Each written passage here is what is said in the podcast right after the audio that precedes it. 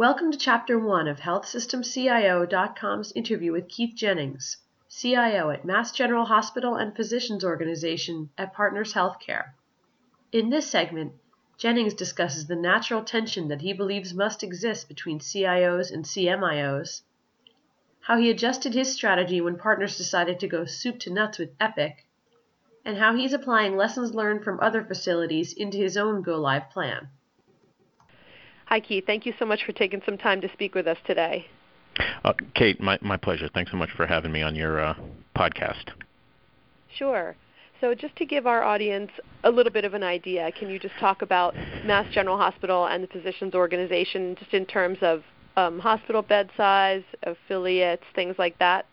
Sure, absolutely. So uh, I'm the CIO of Massachusetts General Hospital and the Massachusetts General Physicians Organization. The hospital, we're a thousand bed uh, academic medical uh, center affiliated with Harvard Med School. And uh, the Physicians Organization, we are an 1800 provider large multi-specialty group that's primarily located with the hospital but has um, presence out in the community. We're also part of the uh, a founding member of the Partners Healthcare System. One of our parent institutions is Brigham and Women's Hospital.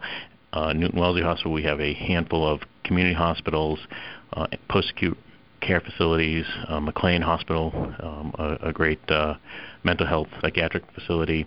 That's really the, the scope of our system. Okay.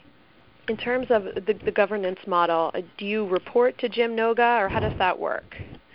Sure. So, uh, as part of the system, a uh, fair number of I guess administrative roles have been uh, are part of the healthcare system Partners Healthcare. So I am actually a Partners Healthcare employee, and in this in this uh, group, which is about oh 4,000 or so employees, we have uh, a lot of the IS um, infrastructure and leadership, human resources, uh, finance, purchasing, um, those kind of activities that uh, offer benefit to all the hospitals in the in the system. And so I have a solid line relationship to Jim Noga, who's the Partners Healthcare System CIO, and in fact used to have the position I have now. And then I have a dotted line to, um, at this time, I report to Sally Mason Boemer, who's the CFO at Mass General, and I have another dotted line to Greg Pauly, who is the Chief Operating Officer for the Physicians Organization. So, as far as having the roles of both CIO at Massachusetts General Hospital and uh, the Physicians Organization, um, I imagine that's something that uh, they, they fuse together pretty well as far as having both of those roles. It's more like one role. Uh, well, so first of all, we benefit greatly um, by having the hospital and a single large physicians organization mm-hmm. um, with it. That saves an awful lot of um, I don't know squabbles may not be the right word, but squabbles. Um, right. d- doesn't mean both the hospital and the PO are always moving in the same direction at the same time. Um, so we, we you know always have to um, balance those activities. The uh, physicians organization often wants to move faster or right. um, branch out into other areas than the, the hospital can or, or will move. Um, but uh, just having the two is, is great. And yes, I, I like to think that uh, both the hospital and the physicians organization get um, significant benefit from having the IT shop, which cuts across both of them, um, having a single uh, point in the pyramid that they can come to with you know questions or issues or requests. Right, right. On, on paper, it looks like it should be uh, all smooth, right? yeah, yes, absolutely, it is. Okay, and then uh, is there for, for the physicians organization? Are, are, there other leaders like on the uh, who are clinical or physicians who then report to you, or how does that work? Do you mean like in terms of uh, CMI, CMIOs or the like? Yeah. At least here at, at Mass General, the CMIOs report into the organizational structure and not okay. IS.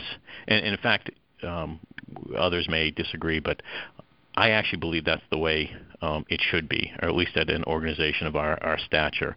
Um, because what we do need is we need that. I certainly want the CMIOs to be, you know, IT certainly IT savvy and hopefully IT friendly, but there, I think there needs to be that natural tension.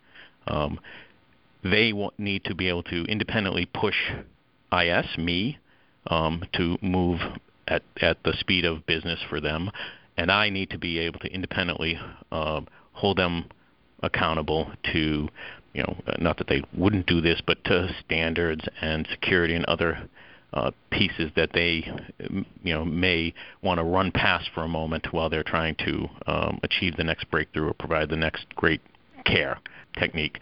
So uh, I actually think it actually works very well for us here, and I think in many cases it's it's actually the right model as opposed to having the CMIOs report in through the um, IT structure. Right. Interesting. So as far as um, you know, how you divide your time how do you do that kind of between uh, you know the hospital and the physicians organization? Is that something that's kind of always changing as far as where your focus is, or where most of your focus is? It is, and in fact, there's very few times, um, other than budget time, when I can really tell what I'm working on is hospital versus PO. Yeah. Again, until someone has to pay, and then then the lines it gets very clear very quickly. Um, yeah. But but the you know our our uh, hospital internists, or you know, our our, uh, our attendings and whatnot, are all part of the PO. So almost anything we do inside the hospital um, affects POs as much as, as the outside. And I don't want to say we we focus solely on the PO, but um, but again, because we have we're very lucky to have this structure where uh, we have a you know the the hospital and a single PO. It, it's uh, much easier for me to provide uniform service um, to everybody, and it's it's rare that someone says you seem to be favoring one over the other. Right. Again, doesn't mean doesn't happen from time to time, but yes. Yeah. Okay. As far as uh, you know, the, the conversion to uh, to Epic. Yes. Um, now, where that stands right now is the hospital is live on Epic. No, so uh, well, so that's an interesting question. Ba- based on another project we had a while back, we end up in a situation where we went live here at Mass General um, on revenue cycle. So we have the uh, inpatient ADT, we have inpatient and hospital practice and ambulatory billing up, and we have Cadence, their ambulatory scheduling product, up across the hospital and the PO.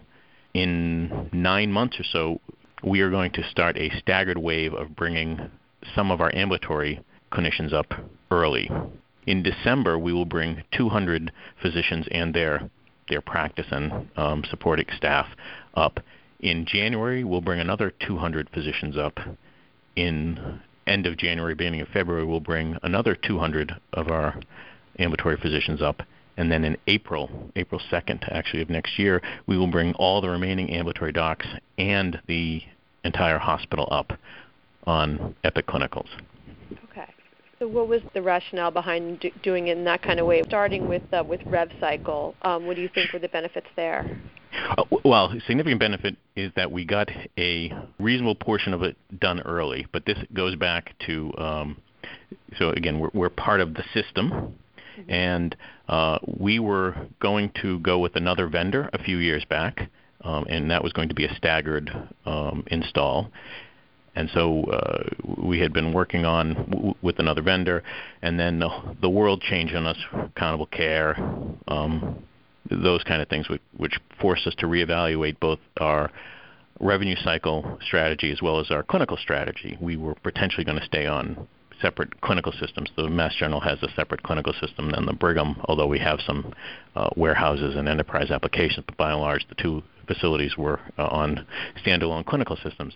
Uh, world changed for us. We decided to go with Epic on RevCycle and clinicals, and what had happened is at the, the moment we made that decision, Mass General had been preparing to go live on the other revenue cycle system. Well, we had done all the enterprise design and had really prepped the Mass General organization for revenue cycle go live with a new system. And rather than pausing all that work and looking at a big bang, um, both for the Mass General and for the partner system in general, we said, you know, here we have an opportunity.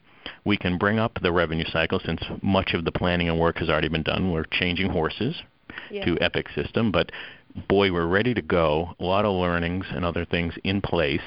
Let's do this. And it does a couple of things for us. First, it dips our toe in the water, lets one of our larger, our largest institution in the system uh, break some of the ice, get up on Epic, and then we and we don't lose any of that learning and momentum that we had. And then the we leapfrogged a little bit. Mass General came up on revenue cycle. The Brigham a year later, in fact, so just two months ago, two or three months ago, came up on revenue cycle and clinicals. And nine months from now, we'll come up on clinicals. And, and it really worked out well for us you know, we had done a lot of work and we're prepared for the rev cycle. Both Mass General and the partner system, you know, we got to kick the tires a little bit and look, do a lot of lessons learned. Our lessons learned for our revenue cycle really fed into Brigham's planning for their full hospital, uh, full system go live. And we've also had the opportunity now to watch the Brigham go live on the clinical components, which will which has really changed uh, how we are planning and uh, making preparations for the Mass General go live in a few months. So I'm not sure that you could find a uh, a strategy book that says this is the right way to do it, but as it turns out, it's going to work out wonderfully for us. Okay. So as far as you know, you had that whole plan in place, um, the whole strategy in place with the revenue cycle, and then switched out the vendor. And uh, I'm sure that had to come with its set of challenges, but it but it sounds like it's something where it did end up working out well. It, it, it absolutely worked out well. We are in a much better place having gone through those um, right all those trials and tribulations, and and really for us, it just paid tremendous benefits for Mass General and the system in general that it worked out this way. Yeah. As far as Brigham going up on on clinicals, um, mm-hmm. you said that that it, it's it's already kind of changed uh, some of the strategy for you guys. Is it just kind of seeing, you know, obviously what worked and what didn't, and being able to apply that? Yes, absolutely, in a in a whole bunch of ways, right? They learned from our rev cycle go live, and in fact, we had the rev cycle system running for a year, right? So uh, I think a lot of that is easier um, for them because it's tested ground, and we may have made some changes. But um, the clinical go live is much bigger than the rev cycle go live, right? By a mag, you know, order of ten uh, larger number of people who need to be trained, richness of the applications in there. So a lot a lot of new things to learn and some experience.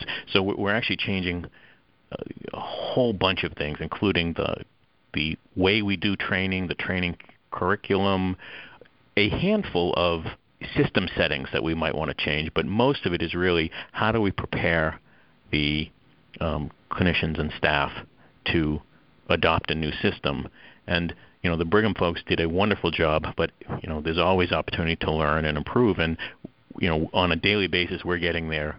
Um, e- even now, two or three months later, we're still getting their after action and their you know uh, optimization reports out, and it's all feeding into our preparation.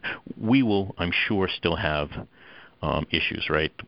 Bringing the clinicals up when revenue cycle is already alive, we'll probably have some unique oops that we're gonna we're gonna trip right. over, but we're really we really think we're able to um, learn from the uh, the work that the Brigham has done, and you know we shouldn't we shouldn't suffer any of the mistakes or, or uh, you know struggles that they had. We may have new ones, but uh, we really should be able to improve on um, you know stand on the shoulders of those giants and and mm-hmm. do a better job here. Yeah. Okay and then as far as the, the decision to to stagger it kind of through the physicians, I, am sure that's kind of the, the same basic idea where uh, you know you go through those first 200 practices and kind of see what can be applied to the next wave. Uh, correct. We, we really did it for two reasons. One, as you suggested, it um, gives us uh, we get to try first um, and you know learn with a smaller, more manageable group. Right, very important. Also, you know, in theory, we're hoping for some quick wins, right? And uh, you know, good news and bad news travels pretty quickly, and we'd like to get um, you know 200 folks up uh, and, and their uh, you know their associated you know, practice members up and running. Um, to help calm or you know provide some feedback to everybody else who's who's waiting on like, boy are we going to be able to do this so it's all it's all good news um, but it, again it also um, gives us some practice and then the other thing it does is by bringing up those ambulatory groups in, in the three waves um, prior to the go live it actually reduces the scope of our go live mm-hmm. one of the things that we've found you know, and Epic has some big customers, but very few of their customers have gone live on such a big bang at once. And if we went with the hospital and our full PO on the same day, um, we may have stretched everybody's uh, limits. And so breaking it up this way again gives us a learning opportunity, get some wins under a belt, and um, slightly reduces the uh, complexity of that big go live in April. And um, and Epic is being implemented across all of partners eventually, right? That is correct. We're going um, across the, the whole system, soup to nuts. Okay. I'm sure that that'll be uh, probably be some kind of case study in the future for other really large organizations. Well, I, I you know I, I hope so, and uh, we're really, you know, I'm not trying to uh, give an advertisement for them, but uh, we're really excited about the way our system is going to be able to function once we get it rolled out. Um, I think there's going to be some real benefits for our clinicians, for our staff, and most importantly for our, our patients once we get everybody up on uh, a single record. It will it will change a lot of the way we do business, and I think in almost all cases for the better. Thank you for listening to this podcast from HealthSystemCIO.com. To hear other podcasts, visit our website or subscribe to our account in iTunes at HealthSystemCIO.com backslash podcast.